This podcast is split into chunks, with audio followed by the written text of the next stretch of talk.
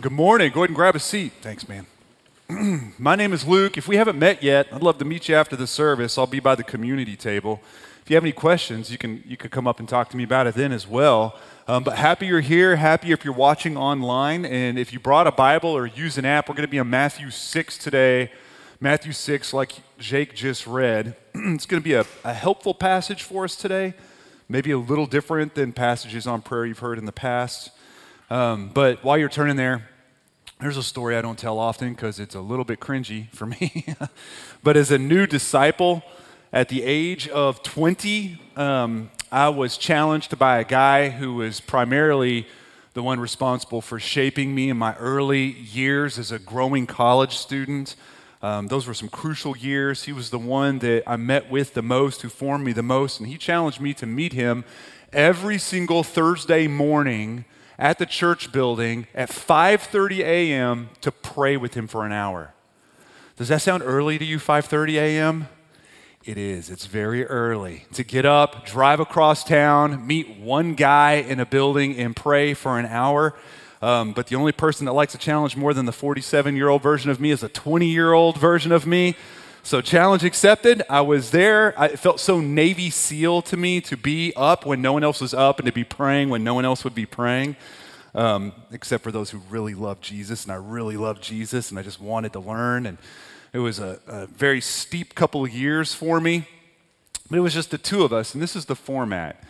We would meet, turn the music up really loud because no one else is there, and we would walk around the sanctuary and pray on our own for 30 minutes. And then at 30 minutes, we would gather together, just me and this guy, and we would pray together. We'd pray for the city, pray for our neighbors, pray for the college campus, pray for revival, pray for awakening, just pray, right? It was awesome. It's where I learned how to pray. It's where I found my own voice. Everyone's got a little bit of a different voice and personality when they pray. That's where I found mine. Um, but it did not start there.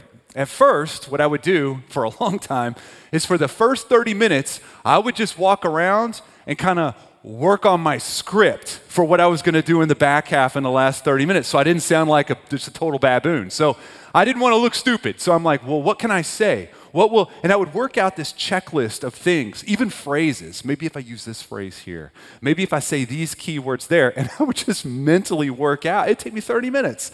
And then I would get there and I would spend it all in like three minutes, right? Because that's how prayer is. I just didn't want to look dumb. And I would always ask myself when walking around in that first 30 minutes, what makes for a good prayer? What makes a good prayer anyway? I mean, it sounds so goofy when I say all this out loud. I mean, that's why I don't tell that story, right? But isn't that a question we all ask? What makes a good prayer? What makes a prayer a good one, right? Is it, is it going to have a certain feeling to it? Is something going to happen for sure if the prayer is a good prayer? Am I going to feel a, a certain faith that I didn't feel before? Does it have to happen before 6 a.m.? All these questions, we just don't really know all the time. Now, while we're walking through this series and we're in the last one third of this series on discipleship for normal people, I'd like to just answer today one question, and that is what makes a good prayer? What makes for a good prayer? It's the most dominant of spiritual disciplines we have, or a habit of grace. It's one of the most dominant things we do to connect with the Lord. It's widespread. Even people that don't love Jesus, even people that are not Christians, would say that they pray except for whenever I meet with people who are mature, who love Jesus, who've been around the block a little bit, still prayer ends up being something that's very awkward for them. Maybe they're frustrated by it. There's definitely some friction in the gears when it comes to this thing called prayer, and for reason. There's a reason for that. You know, in the beginning, before the serpent and the fall in the garden, mankind would have discourse with God and will carry zero problems. Imagine that. Imagine speaking with God in such a way that you never felt naked, exposed, ashamed. That's how it was before the fall. Now that would change one dark day, of course. In Genesis 3 8, stay in Matthew 6, by the way, but in Genesis 3, we see this. And they heard the sound of the Lord God walking in the garden in the cool of the day. This is a comfortable time to walk and to commune with God. And the man and his wife hid themselves from the presence of the Lord God among the trees of the garden. So before they hid out of shame, communion with God would be good and natural. To have asked one of them, hey, what makes for a good prayer, would have been odd. It'd have been odd, maybe an inappropriate question. They might not have even understood what that meant because they never knew a prayer that was not a good one. They never knew of a type of communion with God that would be awkward in any way. But since the fall, we've all felt the friction and the frustration of prayer. And if we're honest, and let's just be honest for a moment, sometimes we wonder if it even works. All right? And before you get upset and email me, I want you to ask yourself, how often you have told somebody that you would pray for them or lift them up? How often have you told them to do that you, you, would, you would do that and then forgot later on? It's for no other reason than we just don't, we're not really convinced it will work. Think about it. Whatever work means. we're not sure that it has very much effect to it, or else we would pray. If we knew 1000% that it was going to change the outcome, we would do it. We would do it. Here's the thing we know we're not supposed to feel this way about prayer, so we pretend that we don't, but we do. We do feel this way. And so we take what's already frustrating and what's already carrying a lot of friction, and then we add shame to it. But then there's a lot of questions that we have to throw in the same bucket as well, right? How long exactly should a prayer be? Should it always be alone? Right? I mean, how long do we praise God in our prayers before we shift gears and start asking for things? Like, what's the appropriate amount of time, right? How do we do this? How do we know if what we're thinking in the moment of prayer is from God or if it's from us? How do we know if we've prayed with enough faith? What does that bar even look like? If I decide not to pray for something, could it happen anyway? If so, why even pray? When I pray, do I pray to the Father? Do I pray to the Son? Or do I pray to the Spirit? What does prayer without ceasing even mean? These are all great questions. So many questions, right? Here's the good news we're not going to answer very many of those today. I'll let you walk out of here with those questions. I have time to hit one thing. But there are a lot of questions. And sometimes when it comes to us doing the best we can with this thing called prayer, it almost feels like we've had a stroke or we've had a concussion because we can't make the dots connect. We can't make it make sense in our head. Adding to the frustration and the shame and the questions is looking around on the landscape of Christendom and seeing people where it looks like they know how to do something that you don't know how to do. That it's easy for them, it's clean, right? It's fluid, it's consistent. It's something that they enjoy, but not for you, right? Listen, Jesus is so very kind to us um, because he doesn't leave us grasping in the dark. He knew what Genesis 3 was going to do, right? He knew that it would forever change what was a cool walk in the cool of the day. It'd make it something that is frustrating for you and me less natural, less easy. He knew that our instinct would be to duck and cover instead of race to Him and enjoy Him in prayer. He knew this. So, what does He do? He takes time to teach us what prayer is, then He shows us what prayer is, and then He empowers us to do it. So very helpful. So very helpful. Let's look at Matthew 6. Matthew 6 is going to be where we stay, or that's going to be where you're going to stay in your Bible. We'll dance around a little bit, but this is going to be the pivotal scripture for us. And I'm going to start reading in verse 5, but I'm not going to read for very long. Matthew 6 5 is going to be the word of the Lord for us today. It says, And when you pray, Jesus is speaking to his disciples, and when you pray, you must not be like the hypocrites, for they love to stand and pray in the synagogues and at the street corners that they may be seen by others. Truly, I say to you, they have received their reward. But when you go, or when you pray, go into your room and shut the door and pray to your Father who is in secret. And your Father who sees in secret will reward you. And when you pray, do not heap up empty phrases as the Gentiles do, for they think that they will be heard for their many words. Do not be like them, for your Father knows what you need before you ask Him. Pray then like this. Let's pause there for a moment before we even jump into this, right? This is important. Before we even jump into this prayer that is the most recited prayer in human history, Jesus takes a just a second and he warns us how not to pray. You catch that? This is a teaching in the negative before it's a teaching in the positive, okay? He's warning us against hypocrisy and contractual emptiness that we can't carry into our prayer and our communion with God. And this is a problem we're going to maybe dance with a little bit when we read passages like this. We've talked about this um, here in this setting a few times, and that is whenever we see villains, like a hypocrite or a Pharisee or a Gentile in this case, whenever we see this, we want to imagine ourselves as potentially being one of those people. What we tend to do is we read about villains and we see ourselves on the sidelines, right? We're the third party that's just watching on. Like, like if you go to the zoo and you see these unintelligent primates throwing rocks at each other or something, that's how we view the villains in this book, but not so, friends. We, we are meant to slip into this and receive the teaching as they would have received the teaching. This is important for us because I wonder, I wonder how many of his disciples that heard this teaching felt corrected in this moment? Felt corrected. I mean, I think maybe you don't. I do. I imagine sometimes these disciples coming out of like a, a prayerless life. Like they're trying to assemble this thing called a prayer life. And they watch Jesus pray off by himself. And they think to themselves, what is he doing? It looks like he's praying into the wind. It looks like he's just talking to himself. We must ask him what he's doing and how to do it. That's the way I imagine it, but that's not the way it is. They came from a culture steeped in prayer. Right? Prayer is just who they were as a people. They knew it from an early age. I mean, it's only now. It's only now in 2023 that less than half of our adult population prays. We're only 60 years away from prayer being ripped from schools, which also ripped it out of mainstream culture, right? It's only now that we brazenly say on social media, keep your thoughts and your prayers to yourself whenever a crisis hits. It's only now that we will see on primetime television someone saying that prayer is a sign of mental instability. It's only now that we see that. It's not a part of our culture now, but back then it was to the original listeners. They would have grown up understanding prayer, trying to pray, and they would have struggled, just like you and me. They would have had friction, just like you and me, right? Nothing changes. They saw Jesus pray, they were awkward at it, they wanted to know how to do it. So I find some help in this. And the first thing he does is he speaks of these hypocrites. Hypocrite is a word that we use today, maybe with a little bit of a more evil connotation than it was meant back then, although it's not a great person to be back then. It just means actor or stage actor, someone that holds up a mask but says, This is the real me, and they do it so convincingly that we all buy it, which is why we all pay a lot of money to watch movies, right? That's not really an action figure. That's just a guy. It's an actor. He's got his own trailer. They've got a catered lunch in front of it, right? But we buy it because they are so good. He is so good. She is so good.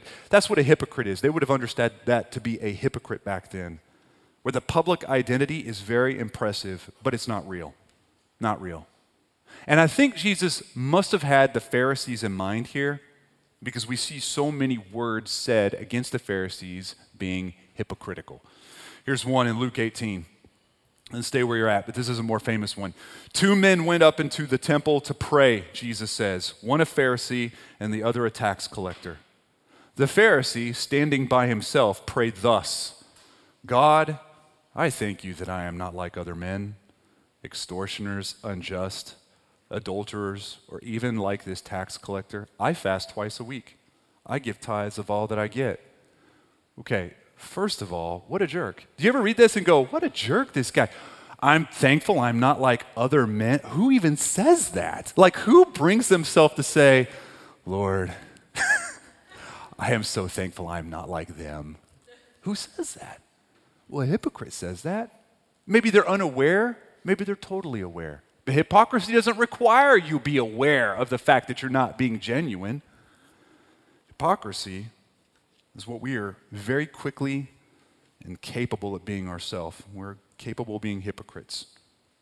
I think we mostly do this because we're afraid of what people would think of the real us. The real us. The real us is far less impressive than the, the edition that we put out of our public selves. This is what I was doing on those early mornings at that church building as a 20 year old. I was being a hypocrite. Now, listen, but here's the thing I, I loved God. I wanted everything He had to give. I was all in. I was riding the tip of the wave of adventure. I wanted it. If He had it to give, I wanted. I wanted to do great things for God. I was just, a, I was just afraid of being authentic. I was afraid of being real. I didn't think that the real me had any value to anyone. It didn't have any value to God. I, I felt like to be valuable, I needed to be someone else entirely. Right? The clutch phrase that we read is that they may be seen by others. That's the phrase. Self marketing in our prayer it brings us our reward in full in that moment, which is no reward at all. That's what Jesus is saying. Now, this is where we kind of pull away from the passage because we think we don't pray on street corners or in synagogues. And that's right, we don't.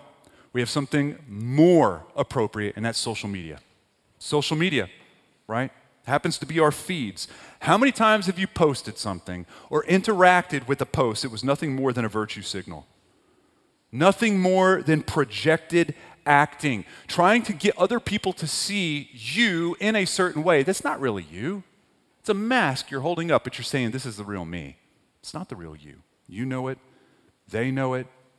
And just because we use Christian speak when we put those up there post half of a C.S. Lewis quote doesn't mean that we're not capable of self gloss, because we are.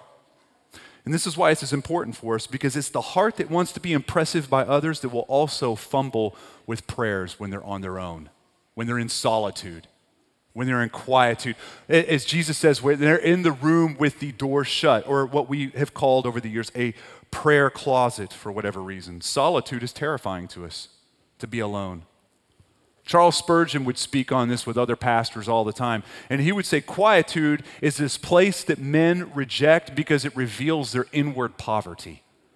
They have a hard time coming face to face with who they really are. And when we are heavier in our public prayer than we are in our private prayer, what it shows us is the solitude that really generates beautiful prayers terrifying to us. So we just don't do it. And what ends up happening is 98% of the prayers that we pray is going to be in public with other people. We're so terrified to be alone with God. Because it's when we're in the silence of our room with the door closed that the quiet is most deafening. It's where time stands still. It's where we see our inward poverty. There's nothing to showcase, no one but just you and the Lord. You see, what Jesus is not doing here is kicking on public prayer. He's not doing that. Just the temptation to be impressive. But this is where the gospel comes alongside and really helps us as a people really dying to be impressive. And that's the fact that your identity, your value to others and to God is not shaped by your impressive works. They were shaped by the impressive work of Christ. We are Christ shaped in that regard. So, what this means is, is you're free. You are actually free. You have a freedom to square your shoulders with the inward poverty you see and know that you are loved. You are able to come face to face with all of your lack, all of your issues, all of your regrets, all of your hypocrisy, everything you bring to the table, and know that God loves you in that moment, and you too can walk with God in the cool of the day. You can walk with Him in the cool of the day. And that's so good. That's good news to me because I rarely feel put together when I approach the Lord in prayer. Rarely. That means never. And then he, he, he, pivots for a moment because he gives a second example and he talks about Gentiles. Gentiles here is just a, a code word for those outside the family of God, okay? This is the easiest way to know why he's using that word. But he's speaking about how they pray as a hope to manipulate God's reaction by their format of prayer, how they say certain things, the repetition of certain things, how they would phrase words to maybe generate a more powerful return. We see a picture of this in action in 1 Kings. Again, stay where you're at. And it says this, and these are prophets of Baal that are kind of competing with Elijah. It's a very famous scene. And he says this, and they took the bull, this is the prophets of Baal. They took the bull that was given them, and they prepared it and called upon the name of Baal from morning until noon, saying, O Baal, answer us. But there was no voice. And no one answered. And they limped around the altar that they had made. And they cried aloud and cut themselves after their custom with swords and lances until the blood gushed out upon them.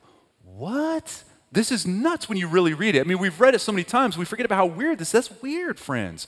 But again, it's easy for us to read this and see it as a spectator because we would never cut ourselves. And it's true, we wouldn't. But we'd fast, wouldn't we? Oh, we'd cut, we do, we cut ourselves in a different way. We would fast in order to manipulate God to give us something that we extra, extra, super duper want. We talked about this in our spiritual disciplines class a little bit this morning because, I mean, we are in the Lent season, so it is kind of a, an appropriate time to talk about that. But when we think that we can pry something from God's unwilling hands by just not eating, How are we different from being a prophet of Baal in that moment? Not very. Not very. In fact, in Isaiah 58, we see an interaction between people who have this mechanical and contractual way of heaping up empty phrases, the way of maybe doing certain things in a certain way in order for God to, to promise to give them something. We see this in Isaiah 58. And these people, after they did not get what they wanted, they yell out, Why have we fasted and you see it not? Why have we humbled ourselves and you take no knowledge of it? Behold, in the day of your fast, the Lord says, you seek your own pleasure and oppress all your workers. Fasting like yours this day will not make your voice to be heard on high. Now, Lent started on Wednesday. Some of you know that. Some of you never heard the word before. Don't sweat it. It's just a 40 day period of fasting where you can give up something, whether it's, you know, caffeine or meat or social media or just food, whatever you want to do. You give it up in a way of commemorating and symbolized by Jesus' 40 days in the wilderness of fasting. Um, I've never practiced it in the past. This is my first year to practice it. I'm giving up a few things for the next 40 days. But this is what I know going into it my sacrifice will not command God's reaction. I'm fine with that. This is why. I'm looking for his face, I'm not looking for his hands. I'm looking for a connection that's deeper. I want to leave changed by how close I came to him. I don't want to leave changed because he did something for me. There's going to be a little bit of a difference in that. Lent for us, fasting for us, can sometimes be a mechanical motion to make God not upset to us, to make him maybe more familiar and friendly to us. God that we barely know. And when we do this, we can be just like these prophets of Baal. Or maybe we just stitch some phrases together that we think God is going to be extra attentive to. We'll throw enough thys and thous and the word trespass, something in there that we would never say in any conversation, as if God would hear us say that and go, oh, wait a minute, did you just say the word trespass? Well, friend, I'm all ears now. I thought you were just talking, but you really got my attention. Go ahead, ask away. What would, how can I be helpful for you? We, we King James our prayers up because we think that maybe if we could just thread it all together, God will do something for me right now. And in this, we're not looking to commune with God, we're looking to be hallowed. There's a weird word hallowed.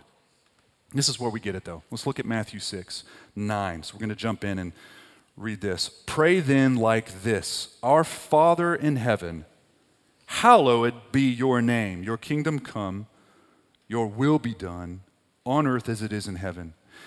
Give us this day our daily bread and forgive us our debts as we also have forgiven our debtors.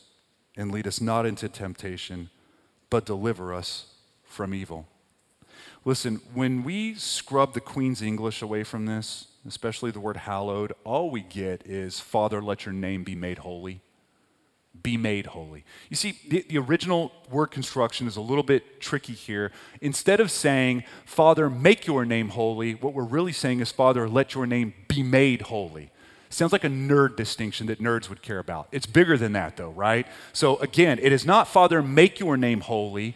It is, God, make your name be made to be holy. It's a request for God to see to it that others take action and do things, say things, live in a way that his name is glorified. That his name is glorified. It's like, it's like praying, God, let this creation, full of man and woman and moment, let this creation glorify who you are. Let what we do, what we say, how we carry ourselves glorify who you are. Let our lives bring you fame on this earth. That's just another way of saying that. The problem with hallowing the Lord's name is we ourselves want to be hallowed when we approach prayer. It's us. We want to be hallowed. So, what Jesus does is he wisely leads us to pray in such a way that we stake our prayer and anchor it to the ground with the idea that God's glory is the center of gravity for all words that are going to come out of our mouth. Right? See, I can't focus on the whole Lord's Prayer today. I can't do it. I mean, it's a whole sermon series. It'd take months to really just digest and pull this thing apart so we, that we could understand it. But I could do one thing. I could find one word, hallowed. I think it's the most important word in the prayer, to be honest with you. We can do that because what I'm most interested in you today is to not walk out of here an expert on the Lord's Prayer, but is to understand how your posture is as we come to God to maybe see some shape come to our prayers, to feel normal when we pray. God being hallowed brings a stability to our prayer, it brings an equilibrium to our prayer. What is most valuable in this world becomes the substance that is laced around and holding together everything we ask of Him. And it brings perspective to everything that we say. Lord, let your will be done so that you be glorified. Let your kingdom advance so that you would be glorified. Give me things today that I really need so that you'd be glorified. Let my forgiveness of others be seen to glorify you. Let the fact that I walk in forgiveness be something that glorifies you. Let my sanctification and growth be something that glorifies you. Let the way I spend my money glorify you. Let the way I make money glorify you. Let the way I interact with others glorify you. Let my health coming back into alignment glorify you. Let everything I do glorify you. Let everything I need glorify you. See, what we do naturally is the opposite, and we will chop prayer into two categories. We will have words to elevate God at the very beginning so we don't feel guilty for not doing it, and then we will have words that serve us. And that's what we do. I'll tell God He's great for a little bit, and then have a list of things that would be great for me. and although we are led to ask for our needs, give us this day our daily bread, if all of our discourse exclusively revolves around our problems, then our universe will shrink to the size of us, and everything falls out of context, out of perspective. Our prayers become unstabilized. We lose all equilibrium. It takes the scope of our pursuit down to just asking God for things for our own comfort, for our own glory. Hallowed be my name. That's what it does. We forget, and this is a very important thing as we grow as disciples, we forget that we are most satisfied in God when He is most glorified in us. We are most satisfied, most content in God when He is most glorified in our lives. Those things are not a mile apart, they're touching each other. Your happiest, most joyful life is when people see you and reflected in your life is the total glory of God. They can see God clearly. They worship God. They want to know more about God. That is where you find your most joyful life. it's when our lives reflect the holiness of God. I mean, have you ever met somebody whose problem is just I know you've met people like this. They've got a problem. It's a minor league one. On a scale of 10, it's like a two, three, or a four, maybe a five, right? But when you watch them, they can't shut up about it and they're acting like it's the end of the world, right? It's just going to end them. And you, just, you, just, you almost want to say something. You're almost like, yo, listen, I get it. But there are people dying, you know. I mean, let me, let me say, there are like kids starving, there's diagnosis that's happening today in different families that are wrecking their families forever. There's all kinds of horrible things that are happening. But go ahead and tell me about that slow internet traffic and how it's going to end your world, how you can't get that thing done on time. Go ahead and tell me about your neighbor, right? It's so small.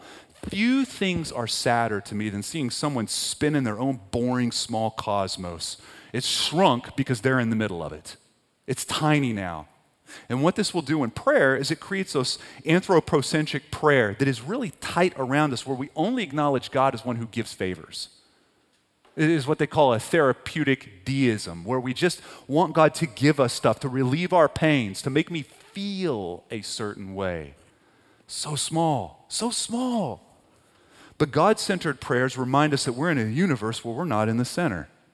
Oh no, we're way out. He's the center. God centered prayer reminds us that God is hallowed. He is hallowed. He is to be hallowed by everything we lift towards Him. His glory, my comfort. His glory, my strength. My comfort, His glory. His glory, my joy. His glory, my peace. As Paul says to the Roman church in Romans 11, for from Him and through Him and to Him are all things, and then it says this to him be glory forever. Amen. You will not find a more pure prayer than that, friends. That's what they call a doxology, right? A prayer, a statement about God and his theology. So good for us because here's the great news for you and me as gospel people. This otherworldly, separate, holy, hallowed God loves you and me so intimately that we can still find him in the cool of the day. Even you and me, rebels and villains, He's still there. No shame. We don't have to duck and cover anymore. We don't have to cover ourselves. There's no friction. And this is why. In another garden, in another garden, Jesus prays for you and me. He intercedes. Just like he taught us to pray, he prays. Right before he steps out and reverses the curse of the first garden, we find him praying in another garden, a passionate prayer. It's going to be this last prayer before his torture begins. And from this point on, all prayers will be under strain and pain. But, friend, listen, if you ever want to see what Jesus would pray for you individually, if you were just you and him in a room and he was to intercede for you and he was to pray for you by name, if you want to know what that looks like, just read John 17. That's what he's doing. That's what he's doing. He's talking about his disciples, but there is a clutch phrase in there where he says, and all who come after them. And all who are like them, all who come after them. Let's read the first five verses of this in John. You can stay where you're at if you want. This is going to be really quick, but in John 17, this is what starts off. I'm only going to read five verses. This starts off what is commonly called the high priestly prayer. When Jesus had spoken these words, he lifted up his eyes to heaven and said, Father, the hour has come. Glorify your Son, that the Son may glorify you, since you have given him authority over all flesh to give eternal life to all whom you have given him. And this is eternal life, that they know you, the only true God, and Jesus Christ, whom you have sent. I glorified you on earth, having accomplished the work that you gave me to do. And now, Father, glorify me in your own presence with the glory that I had with you before the world existed. I love how he anchors this prayer. He says, Glorify your Son. Why? That your Son may glorify you. My glory, your glory. Hallowed be your name. That's what he's saying. That's what he's saying. He's saying, Make my life glorious. And by the way, glory for him in this moment is a bloody cross and a triumphant resurrection. Make my life glorious that others would make your name holy, that others would be amazed by you, enjoy you. So, what we see in the gospel is our rebellion in the first garden provokes Jesus' humble prayer in the second garden, this garden. His work makes a way for you and me to commune with God in the cool of every day, in the cool of every moment. Without Jesus, your prayers hit a stone ceiling. You see, this is why we say the gospel does not just win us from death, it sustains us in life. It even frames how we pray, it even forms and fashions styles how we pray. We have a gospel framed prayer here. What, when you approach God, you approach God as a free person if you are in Him. If you are a Christian, when you come before the Lord in prayer, you are a free person. There's no need to hide in shame.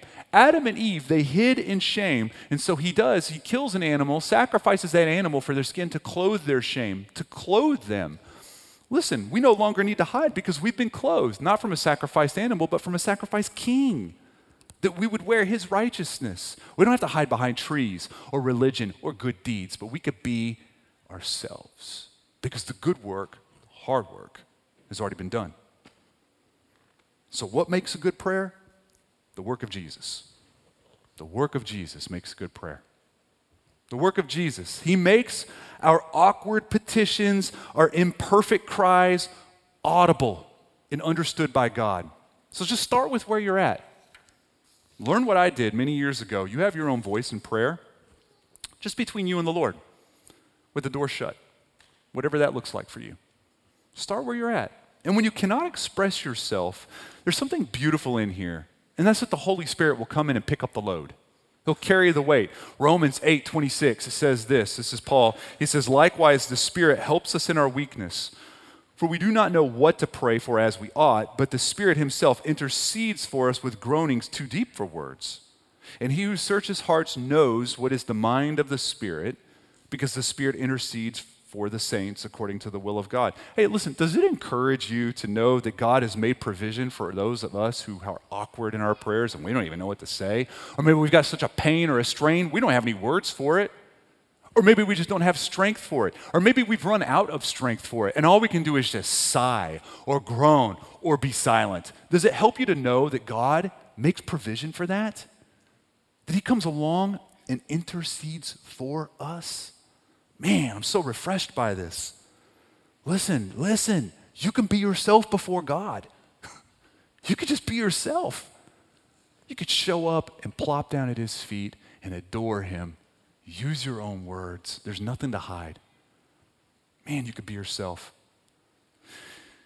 You see, as we repent in front of passages like this, we don't just repent for an absence of prayer. That's the easy go to, right? That's the fill in the blank. Well, I guess I'll repent because I don't pray enough. But what is the reason of your absence in prayer? That's where we repent. Why? Is it because God isn't strong? Is it because He's not good? Is it because you think it's not effective because He doesn't care? That's where we repent. Our beliefs that are sick and toxic about God. So much. What is behind the therapeutic deism? What is behind our hypocrisy? What is behind our empty phrases that we tend to heap up? Is it just that prayer isn't worth it? It doesn't work? God is not good? You're all alone? You're better off that way? Those are the harder questions that we ask and that we lay before Christ.